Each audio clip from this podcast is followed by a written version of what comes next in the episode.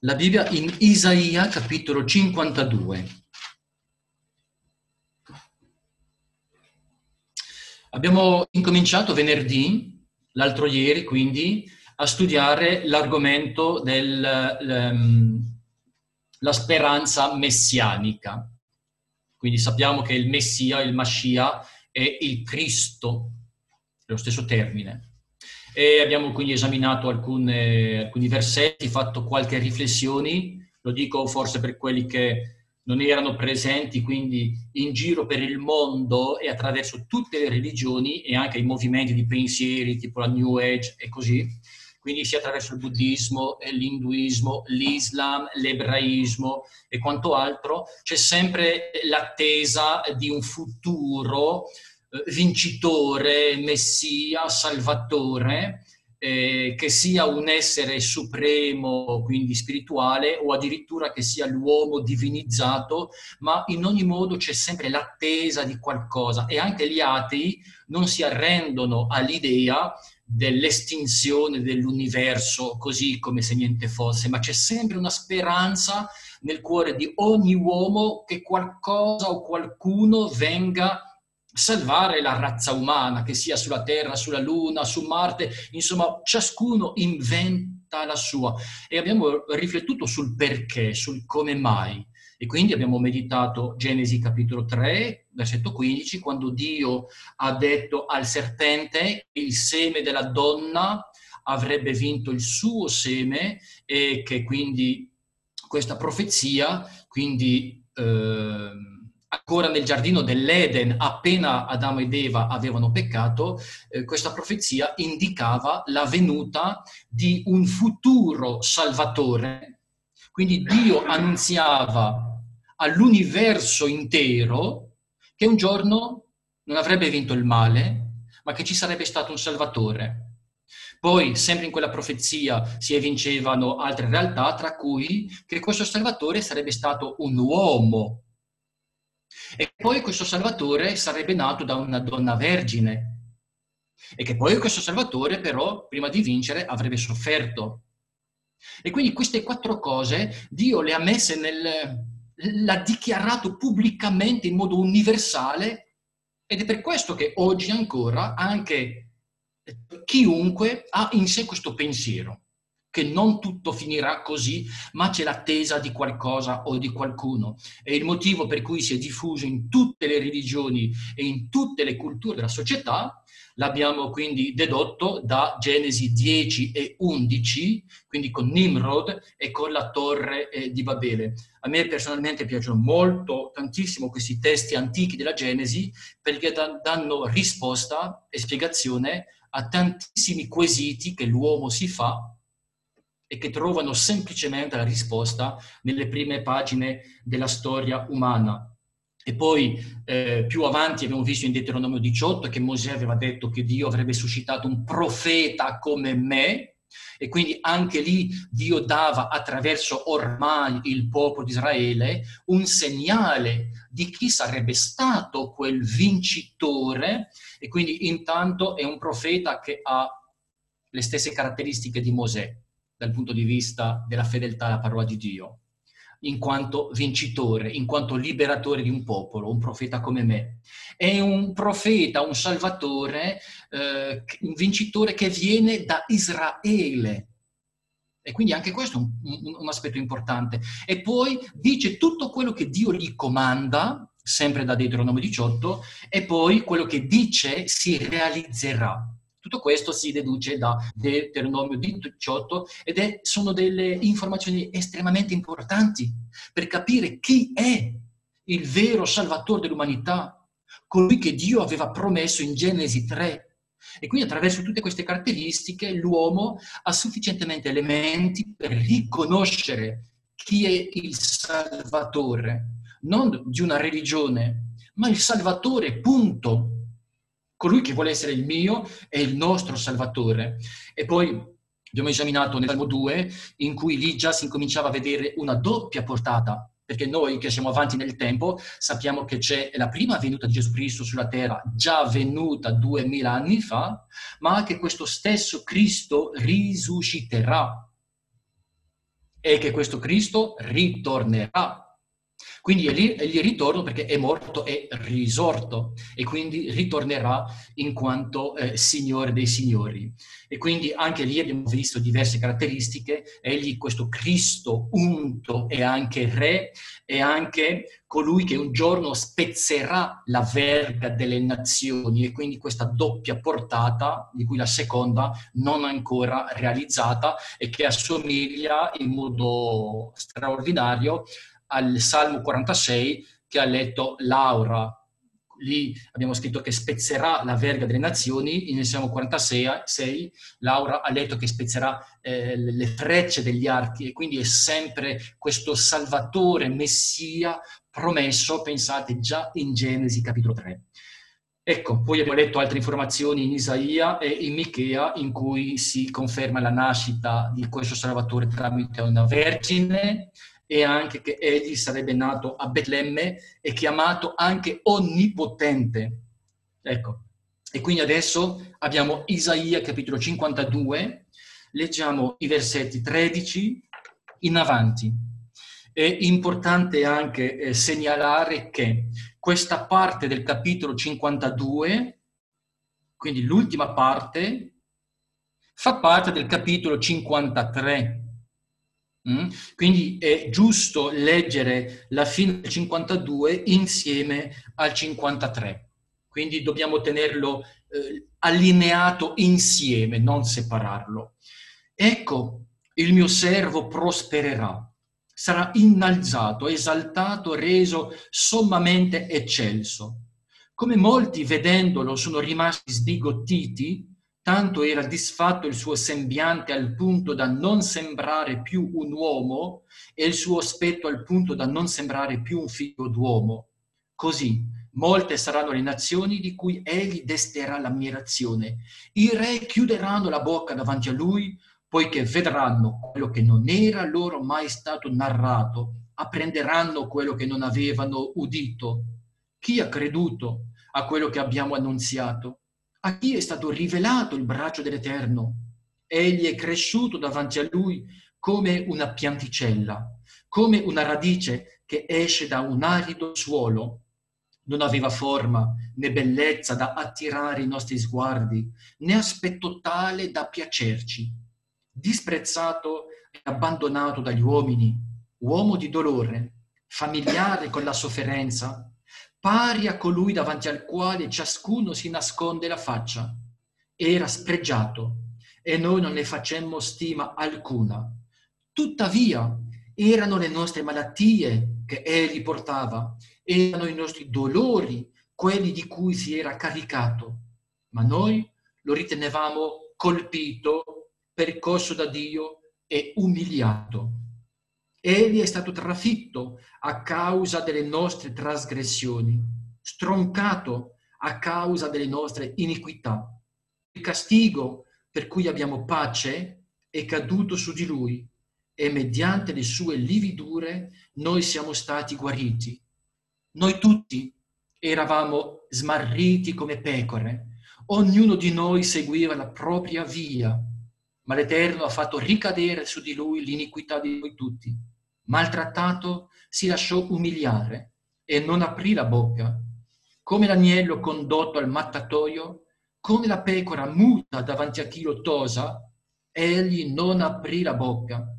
Dopo l'arresto e la condanna, fu tolto di mezzo, e tra quelli della sua generazione, chi rifletté che egli era strappato dalla terra dei viventi? e colpito a causa dei peccati del mio popolo. Gli avevano assegnato la sepoltura fra gli empi, ma nella sua morte egli è stato con il ricco, perché non aveva commesso violenze, né c'era stato inganno nella sua bocca, ma l'Eterno ha voluto stroncarlo con i patimenti. Dopo aver dato la sua vita in sacrificio per il peccato, egli darà una discendenza, prolungherà i suoi giorni e l'opera dell'Eterno prospererà nelle sue mani. Egli vedrà il frutto del suo tormento interiore e ne sarà saziato. Per la sua conoscenza il mio servo, il giusto, renderà giusti i molti. Si caricherà egli stesso delle loro iniquità. Perciò io gli darò la sua parte fra i grandi. Egli dividerà il bottino con i potenti, perché ha dato se stesso alla morte, ed è stato contato fra i malfattori, perché egli ha portato i peccati di molti e ha interceduto per i colpevoli. La parte legata strettamente alla crocifissione la lascio a qualche fratello stamattina che potrà prenderne spunto prima di condividere i simboli. Intanto all'inizio della lettura, nel 52, versetto 13, qui colui che era stato promesso in Genesi capitolo 3, che avrebbe schiacciato la testa del serpente, è presentato questa volta come il mio servo. È Dio che parla. Attraverso tutta la scrittura c'è un continuo richiamo alla speranza messianica. La profezia di Genesi 3 viene ripetutamente ricordata, qualche volta chiaramente, qualche volta da scoprire. Qualche volta con un'unica portata, quella della morte del Cristo in croce, qualche volta con una doppia portata, quella del suo prossimo ritorno. Qui Dio presenta il suo vincitore Bello sarebbe anche spiegare i, capitoli precedenti, ma chi vuole fare lo può farlo, può leggerli a casa, sono veramente inseriti in quel contesto. Dio presenta il suo servo, però non è un servo che rimane servo e che muore servo, e che risuscita servo e che per eternamente è servo nel senso proprio qualcuno lo domina, ma un servo che prospera quindi è un servo che è lì per servire e per portare l'uomo nella sua prosperità. Abbiamo parlato ultimamente dell'eredità di Dio in Cristo Gesù, che è la nostra. Infatti nel capitolo 53 che abbiamo letto, nel versetto 11, è scritto che egli, quindi questo servo, vedrà il frutto del suo tormento interiore e ne sarà saziato per la sua conoscenza il mio servo, il giusto, renderà giusti i molti. Il servo giusto che rende giusti i molti. Quindi lui ci prende nella sua persona. Questo servo, Dio dice, prospererà. Quindi qui man mano in questo capitolo Dio dà degli elementi perché l'uomo possa riconoscere il vero Salvatore, il vero Messia. Non quello proposto da chiunque, ma quello proposto da Dio. Deve seguire queste caratteristiche. È vero che è un servo, ma che prospera e che poi viene innalzato, esaltato e reso es- sommamente eccelso. Qui abbiamo un'indicazione precisa alla gloria di Gesù Cristo nella sua risurrezione e ascensione al cielo, esattamente come riprende Paolo in Filippesi capitolo 2, versetto 15. Egli è stato innalzato sommamente, ha ricevuto il nome per eccellenza. Quindi quando gli uomini hanno visto il Cristo risorgere, avevano in mano un evento storico che li ricollegava con le profezie dell'Antico Testamento. Egli è il vero Messia. A me è capitato più volte, per esempio, di parlare con un musulmano, il quale vanta il suo profeta e il suo Dio. Ma io la cosa sulla quale puntualizzo sempre è questa. Ma il tuo profeta è risorto? No. Allora non è il Salvatore che Dio ha promesso agli uomini perché il, prom- il, Salvatore promesso deve essere esaltato e risuscitare e essere sommamente eccelso. Quelli che l'hanno visto, verso 14, sono rimasti sbigottiti talmente il suo aspetto era disfatto, non sembrava più un figlio d'uomo. E a questo punto questo esempio è ripreso nel versetto 15 per fare un confronto con quello che le nazioni possono e potranno vedere di lui. Egli desterà l'ammirazione. I re chiuderanno la bocca davanti a lui, quello che non avevano mai sentito, ecco che la prenderanno. Quindi l'opera di Gesù Cristo è qualcosa che arriverà, secondo quello che Paolo dice in Romani 15, attraverso, arriverà a tutte le nazioni, incominciando dal ministero degli apostoli.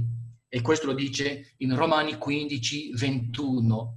Egli va presso il Re della terra perché tutti possano udire. Quindi abbiamo qui un'indicazione importante che il Salvatore raggiunge tutte le nazioni, che la salvezza è quindi offerta a tutte le nazioni, ma è la stessa salvezza che viene dallo stesso Messia.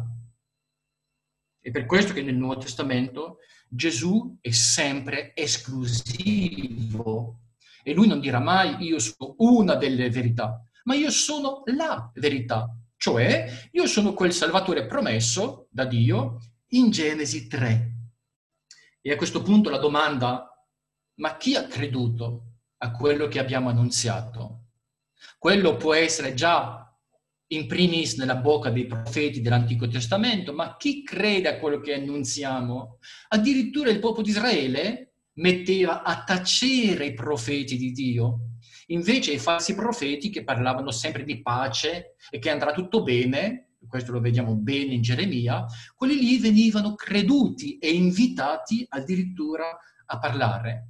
Ma anche nel mondo pagano, ma chi ha creduto? In proporzione alla massa, Pochi sono quelli che credono nel vero Salvatore.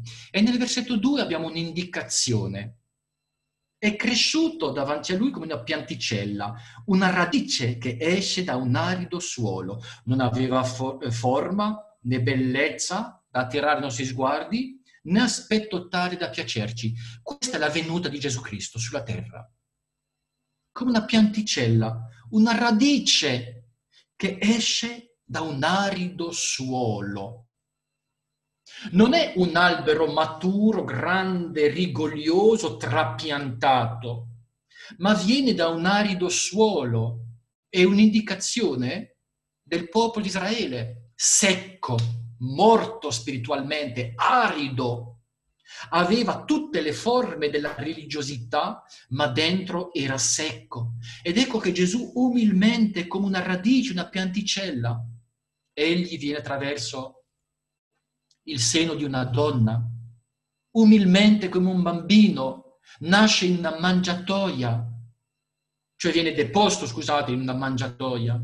Non ha posto normale come gli altri bambini, egli ha una condizione inferiore agli altri. E poi da adulto non è il bell'uomo come viene dipinto dagli artisti, a vederlo nessuno si sarebbe girato, wow, questo qui sarà il Messia promesso. No, tutt'altro. Non ci sarebbe neanche piaciuto, né aspetto tale da piacerci. Cioè, se poi tu lo guardavi, non avresti neanche detto, ma sì, forse potrebbe essere lui dai suoi tratti. No, neanche, proprio non ti piace, non è lui. E nel versetto, eh, quindi, eh, in questo versetto 2 è interessante sapere che egli, nonostante fosse, tra virgolette, questo nessuno, questo umile, egli era il discendente della linea reale di Davide. Vi ricordate quando i capi dei sacerdoti l'hanno accusato, ancora prima di portarlo da Pilato, ancora durante il suo ministero? Ecco che i sacerdoti hanno detto noi non abbiamo altro re che Cesare. Ma questo detto dalla bocca di questi capi sacerdoti ebrei era pazzesco. Loro avrebbero dovuto vantarsi non di un re romano, ma di un re ebreo, secondo le promesse, e addirittura un discendente di Davide, e questo avrebbero potuto saperlo benissimo. Pensate, innalzano il re pagano, dominatore, quando hanno davanti agli occhi colui che a Dio aveva promesso millenni prima. È pazzesco. E questa stessa pazzia si ripeterà quando Satana manderà il suo Cristo. Il mondo e anche l'Israele incredulo dirà ecco finalmente la realizzazione della promessa di Dio in Genesi 3. Ma colui non avrà le caratteristiche del vero Cristo, ma in molte cose ci saranno delle similitudini. Egli sarà la brutta coppia del vero Cristo. Versetto 3, egli viene disprezzato e abbandonato dagli uomini. Pensate, la scrittura ci dice che addirittura i suoi fratelli non credevano in lui. Disprezzato, abbandonato. La sua stessa famiglia carnale non ci credeva. Uomo di dolore, familiare con la sofferenza. Pari a colui davanti al quale ciascuno si nasconde la faccia. Egli è familiare con la sofferenza. Io quando vedo un capo religioso oggi parlare di sofferenza davanti ai popoli e anche in televisione, invitare la gente a essere misericordiosi e a fare delle, so- delle, delle offerte e a dire che bisogna aiutare i poveri, ma quest- quest- queste persone non sono familiari con la sofferenza, cioè la sofferenza loro non la conoscono di persona. Gesù invece, in quanto Messia promesso, era familiare, cioè la sua, la sua sofferenza era la sua. Lui non parlava di sofferenza, ma conosceva la sofferenza, era la sua. Capite la differenza tra parlare di sofferenza e essere familiare con la sofferenza? La sofferenza è il tuo cibo quotidiano e non hai bisogno di parlarne, perché la tua vita ne parla. E poi nel versetto 4, e voglio andare verso la fine, erano le nostre malattie che egli portava, i nostri dolori, quelli di cui si era caricato. Alcuni, sulla base di questo versetto, erano le nostre malattie che egli portavano, portava. Asseriscono che oggi, nel 2021, se un credente è malato, e ha veramente fede in Gesù Cristo e nella sua opera, è sufficiente che egli chieda con fede la guarigione e Dio lo guarirà, perché in Isaia 53 è scritto che egli ha portato le nostre malattie. E se tu non vieni guarito, vuol dire che non hai fede. E quindi oltre alla malattia, fi- malattia, fisica sei anche un pessimo credente o forse non lo sei neanche. E quindi si aggiunge eh, un'altra grave eh, malattia mh, mm, psicologica o spirituale. Ma è veramente questo che qui lo Spirito Santo ci rivela? Io non credo proprio. Perché guardate, questa profezia si è realizzata. Guardate in Matteo capitolo 8, versetto 16. Matteo 8, 16.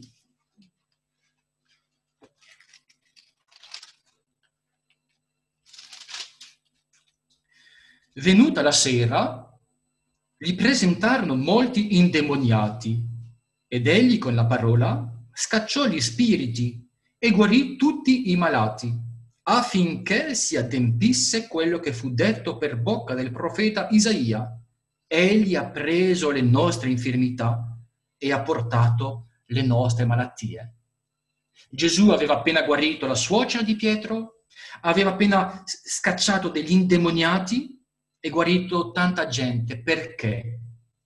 Perché si adempisse quella profezia di Isaia 53, versetto 4 quindi questa profezia di Isaia 53,4 non si è realizzata sulla croce di Cristo, quindi per avere un valore universale, ma si è realizzato durante la vita di Gesù Cristo. E lì, durante la sua vita, dice eh, la scrittura, il Vangelo di Matteo, che egli si è caricato delle nostre malattie.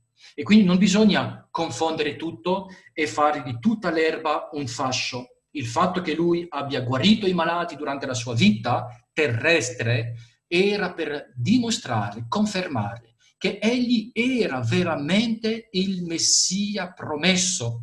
Gli altri Messia, tra virgolette, non hanno fatto queste opere potenti che Gesù ha fatto. E se lui lo ha fatto durante questa terra, tuttavia, è anche l'anteprima di quello che succederà nel suo regno un giorno. Lì non ci saranno più malattie, perché egli ha dimostrato di essere il vero Messia già sulla terra. E quindi quando lo vedremo, Apocalisse ci promette che non ci saranno più malattie, più morte, più lacrime. Egli è quindi il vero Messia e nel vederlo saremo resi simili a lui. E c'è un'altra cosa da considerare. Quello che farà in croce, invece, e adesso lascerò la parola a qualcun altro per introdurre i simboli, appunto, quello che farà in croce sarà molto di più di quello che ha fatto sulla terra. Egli darà la sua vita per i nostri peccati. E la malattia non è altro che una conseguenza del peccato. E quindi lì sulla croce Gesù toglierà la radice del male, pagherà per i nostri peccati. Ringraziamo veramente il nostro Dio perché il Salvatore che Egli ha promesso in Genesi 3 si è già rivelato a noi personalmente. Nella sua grazia Dio ci ha concesso di riconoscerlo e di credere in Lui. E veramente ringraziamo.